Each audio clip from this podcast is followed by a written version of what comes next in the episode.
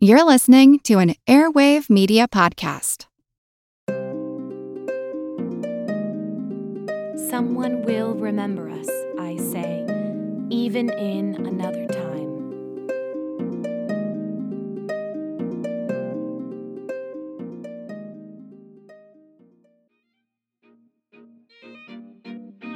I'm TK, your guide to the past as we uncover the people, events, and little known facts hidden in the shadows of your old history textbooks.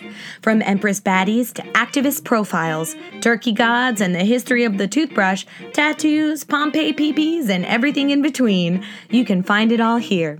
There's no telling how far we'll dig or how many historical facts we'll re examine. No event is too small and no topic is too big because this is for the love of history.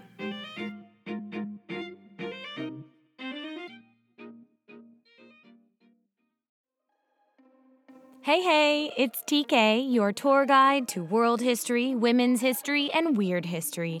And you have just clicked on For the Love of History, episode 35. Welcome. Are you happy to be here? Because I'm happy you're here, and I'm excited to be talking about the Greek poetess Sappho today. I've got to confess, I am not a poetry person. One of my beautiful, lovely best friends is a poetry master, a goddess, if you will. So, in this episode, I am going to try to make her proud. She's a, lit- a literature master and a great writer, and she's actually the one who wrote my intro that you just listened to. Oh, and by the way, uh, there is a special announcement at the end of today's episode, so stick around to the end, okay? But enough of that.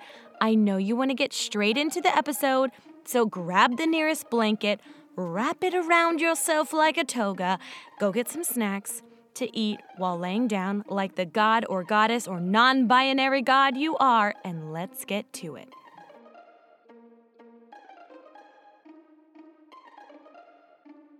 We know nothing. We know almost nothing about Sappho. Well, then, TK, what are we doing here? Great question. Right off the bat, very proud of you. Stay curious.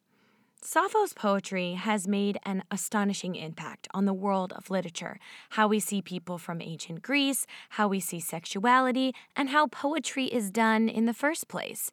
And that's what we're going to talk about today, friend. I know you might be like, ah, literature, well, this is not what I signed up for. I'm I came here for exclusively history, but we can do both. We can do both at the same time. Trust me on this, you're gonna like this episode. So let's get to it. Let's talk about what we do know about Sappho. She was born around 630 BCE and died sometime around 570 BCE. And for those of you who are a little bit confused as to why we went backward in time, how could she be born in 630 and then die in 570? What? Well, when it comes to BCE, the larger numbers are farther away from the time that we are in now, and the smaller numbers are closer to us. This is not a Benjamin Button backwards aging situation, so don't worry. We also know that Sappho's was born on the island of Lesbos to a pretty well off family. The names of her family members are lost, however. There's like seven possible names for her dad and a handful for her mom. We do know she had some brothers because she wrote about them in her poems. Lots of other things are speculated, like was she married? Did she have kids? But we cannot be sure if she was married. We cannot be sure if she had children. We just don't know. So that's what we're working with. But you know what? That's okay. I like a little mystery in my history, and I think it's okay in this situation because Sappho left something greater than the bullet point facts about her life. She left her feelings and her experiences in the form of poetry. But isn't all poetry about feelings nowadays? Yes. My junior high school notebooks are a great example of deeply emotional poetry. and we have Sappho to thank for that, for us to be able to write in that way. Because before 650 BCE, there was only one kind of poetry called epic poetry. You've got the Epic of Gilgamesh, you've got Homer's epic, the Odyssey, and they were all big, long hero's journey type narrative poems, and they were written in an observational way, like not from the point of view of the writer or the person in the poem. It's more like a third person perspective situation. Someone is watching the hero do their thing and telling you about it, and rarely do you get to know the hero's actual feelings. That is, until our girl Sappho comes and just busts the game wide open with her creation of lyric poetry. Lyric poetry is poetry performed with a lyre. It's like a teeny tiny cute little harp. It's so adorable. I'll leave a picture for you on Instagram. It's great. The other defining quality of lyric poetry is that poets can talk about whatever they want. It's like a my poem, my rules kind of deal. And what is truly revolutionary about lyric poetry is that it uses the I perspective for first person. Often in Greek poetry, I was used, but who I was was not clear and could mean anyone. But not in Sappho's poetry, not in lyric poetry. The I was Sappho herself, and let me give you a little taste of Sappho's poetry. You came I yearned for you, and you cooled my senses that burned with desire.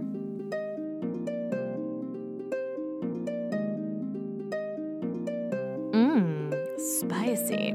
I told you it was good. Just wait, it gets even better.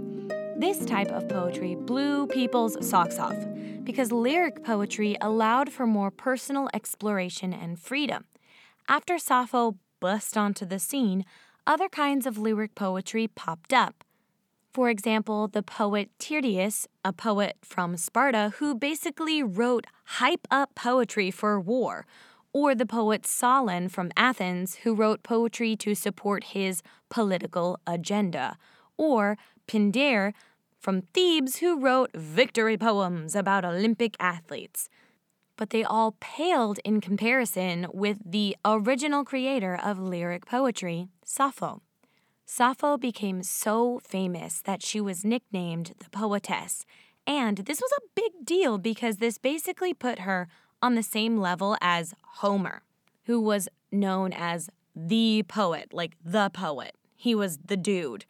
And in fact, her contemporaries often called her the female Homer. People were all about Sappho. Even literature haters, such as Plato, loved her.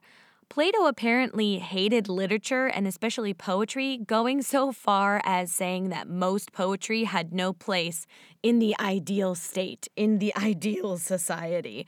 But despite this, he said, quote, Some say the muses are nine. How careless. Look, there's a Sappho too, from Lesbos, the 10th, which is a big freaking deal. Like, the muses are really important in Greek religion and culture. And I'll just give you one more little anecdote about how much she was loved and respected. So, there was an Athenian legislator named Solon, a contemporary of Sappho's, and one of the seven sages of Greece. This is a famous story related by Sotobius. Stobaeus, I'm sorry, a Greek author. And it goes like this Solon of Athens, after hearing his nephew singing a song of Sappho's over the wine, liked the song so much that he told the boy to teach it to him. When someone asked him why he was so eager, he replied, So that I may learn it and then die. So, what's the big deal? People say they could die over things all the time. I could die over a seven layer chocolate cake or like a really good nap.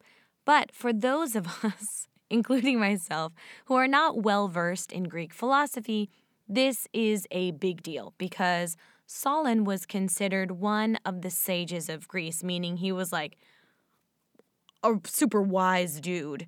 And he was known for his philosophy of moderation in everything.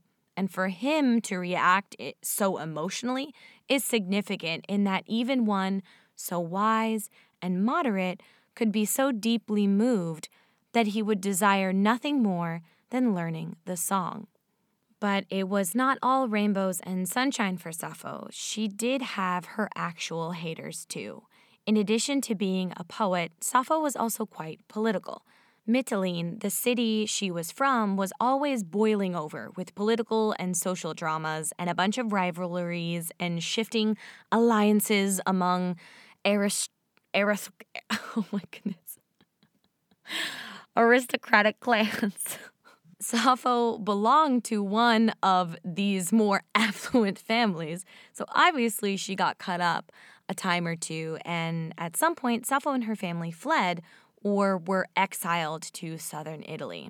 It's not quite clear, but the Victorian critic John Addington Symonds saw the unstable political climate of Sappho's homeland as entwined with the heady, erotic climate of her poems. But leave that passion in your pants for now, friend. We will circle back to that erotic climate a little bit later.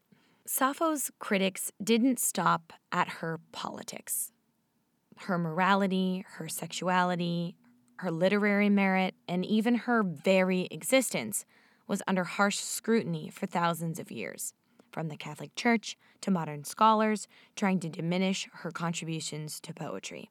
And boy, did she have trolls galore. People wrote all sorts of things about her. Whole plays were written trying to discredit her or prove that she wasn't real. One legend tries to depict her as a love struck damsel that kills herself at a young age by jumping off a cliff due to unrequited love. But this has been proven untrue time and time again. She was likely past middle age when she died, since in at least one of her poems she complains about her graying hair and cracky knees. One of my favorite troll tales about her comes from the Suda, a 10th century Byzantine encyclopedia of ancient culture. So it was written long after Sappho was dead, which is important, but it is the basis of much of our information on her. Now, the Suda wasn't trying to troll her. Like I said, it was written way long after she had died. They just fell for some very sexist and shitty jokes. So, in the Suda, Sappho's alleged husband is called Kerkylas from the island of Andros. And Kerkylas looks a lot like Kerkos, which is the Greek slang for penis. And Andros is very close to the word for man, and it's not an actual island. Uh, so it turns out they had been unwittingly using a tired old joke about the morally corrupt Sappho, who was married to an actual penis from the island of Man.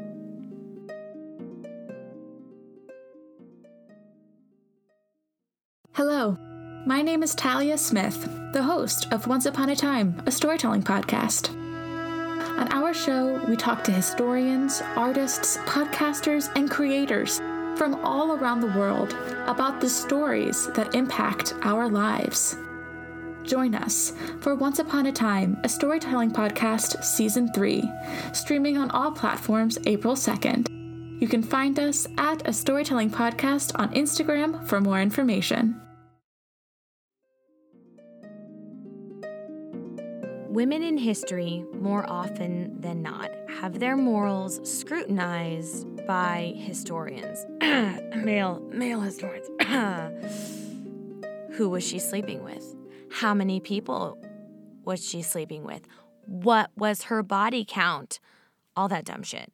But Sappho's morality check faced something different. It is believed that Sappho was a lesbian. Though it is impossible to know for sure, there is some pretty strong evidence, such as this poem. He seems to me an equal of the gods. Whoever gets to sit across from you and listen to the sound of your sweet speech so close to him, to your beguiling laughter, Oh, it makes my panicked heart go fluttering in my chest. For the moment I catch sight of you, there is no speech left in me. But tongue gags all at once, a faint fever courses down beneath the skin, eyes no longer capable of sight, a thrumming in the ears, and sweat drips down my body, and the shakes lay siege to me all over. And I'm greener than grass. I'm just a little short of dying. I seem to me, but all must be endured, since even a pauper. And it trails off from there. And for a long time, scholars were convinced that it was from the perspective of a man, that the I in this poem was a man. Because, of, of course, it has to be, because a woman is conjuring up these feelings. So the person who is looking at this woman has to be a man, right? Wrong.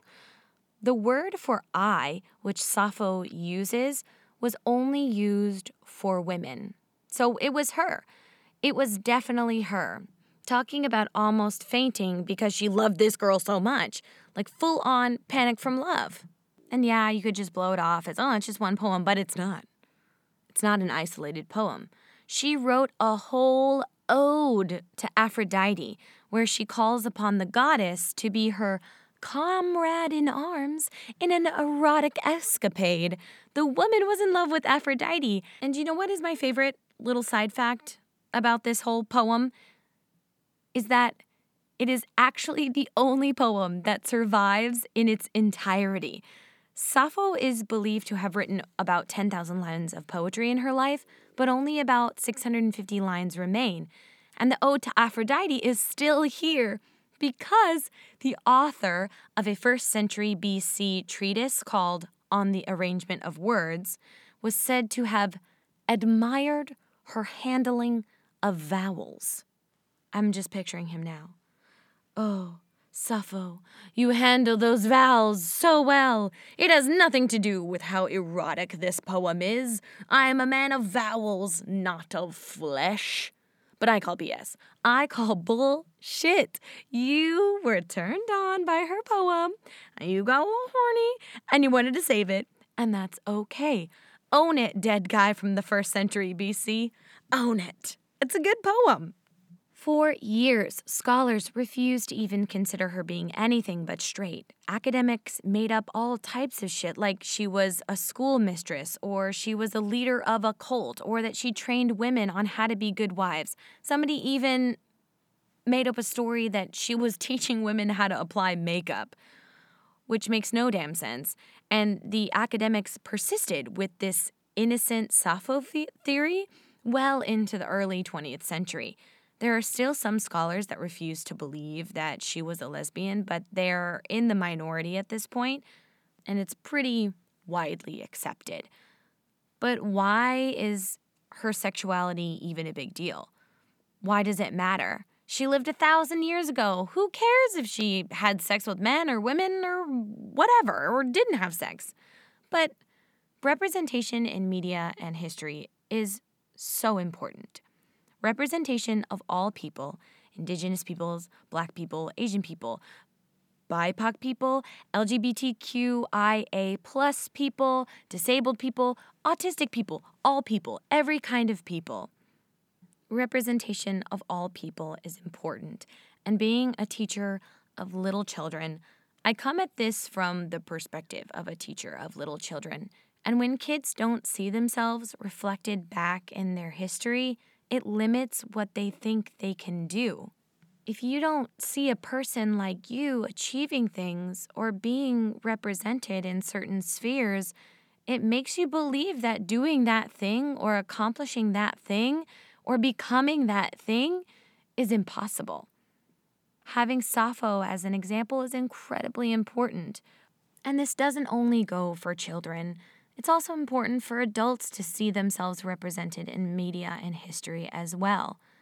But I am not a member of that community myself, and I can only say so much. So I'm going to leave you some resources in the show notes so that you can get this information from the perspective of actual members of the LGBTQIA plus community. Sappho was such an incredible woman. She represents lesbians in literature, she sheds light on untold female LGBTQ history. She brought the world a new form of poetry. She inspired the Sapphic meter.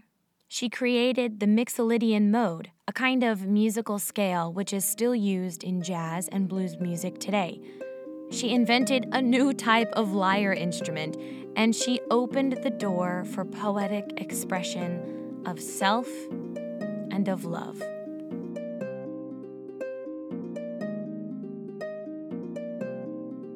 So, we have come to our final thought today, my dear sweet friend, and it is a lovely final thought. Sappho has been the inspiration for many LGBTQIA organizations over the years, and today I'm going to tell you about one such organization. It's called Sappho for Equality, and for this next part, I'm just going to read straight off their website because they said it best. Sappho for Equality, established in October 2003, is the only registered organization in eastern India that works for the rights and social justice of sexually marginalized women and trans men, female to male trans persons. It uniquely works to create bridges between the so called normative and non normative populations in our society and positions gender, sexuality, within existing development discourses. Their mission is to address the issues of sexually marginalized women and female to male trans persons in society, and to broaden the struggle for social equality and the rights within the nation state and beyond. They're an incredible organization that provides safe spaces for lesbians, bisexual women, and female to male trans persons. They offer peer counseling, they run a helpline. They provide mental health counseling services to LGBT individuals and families. They facilitate crisis intervention and they organize self esteem empowerment workshops for community members. They are an incredible organization, and that's just the tip of the iceberg of what they do. And this is not the only organization inspired by Sappho. So I will leave those links in the show notes for you so you can check out this organization and others. And for our final, final thing, I will leave you with a poem from Sappho. Some men say cavalry, some men say infantry, some men say the Navy's the loveliest thing on this black earth. But I say, it's whatever you love.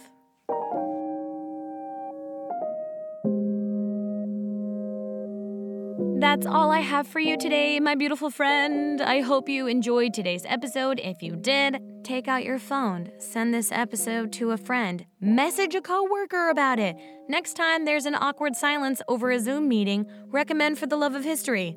if you'd like to support For the Love of History, you can sign up to be a patron on Patreon for just $2 a month.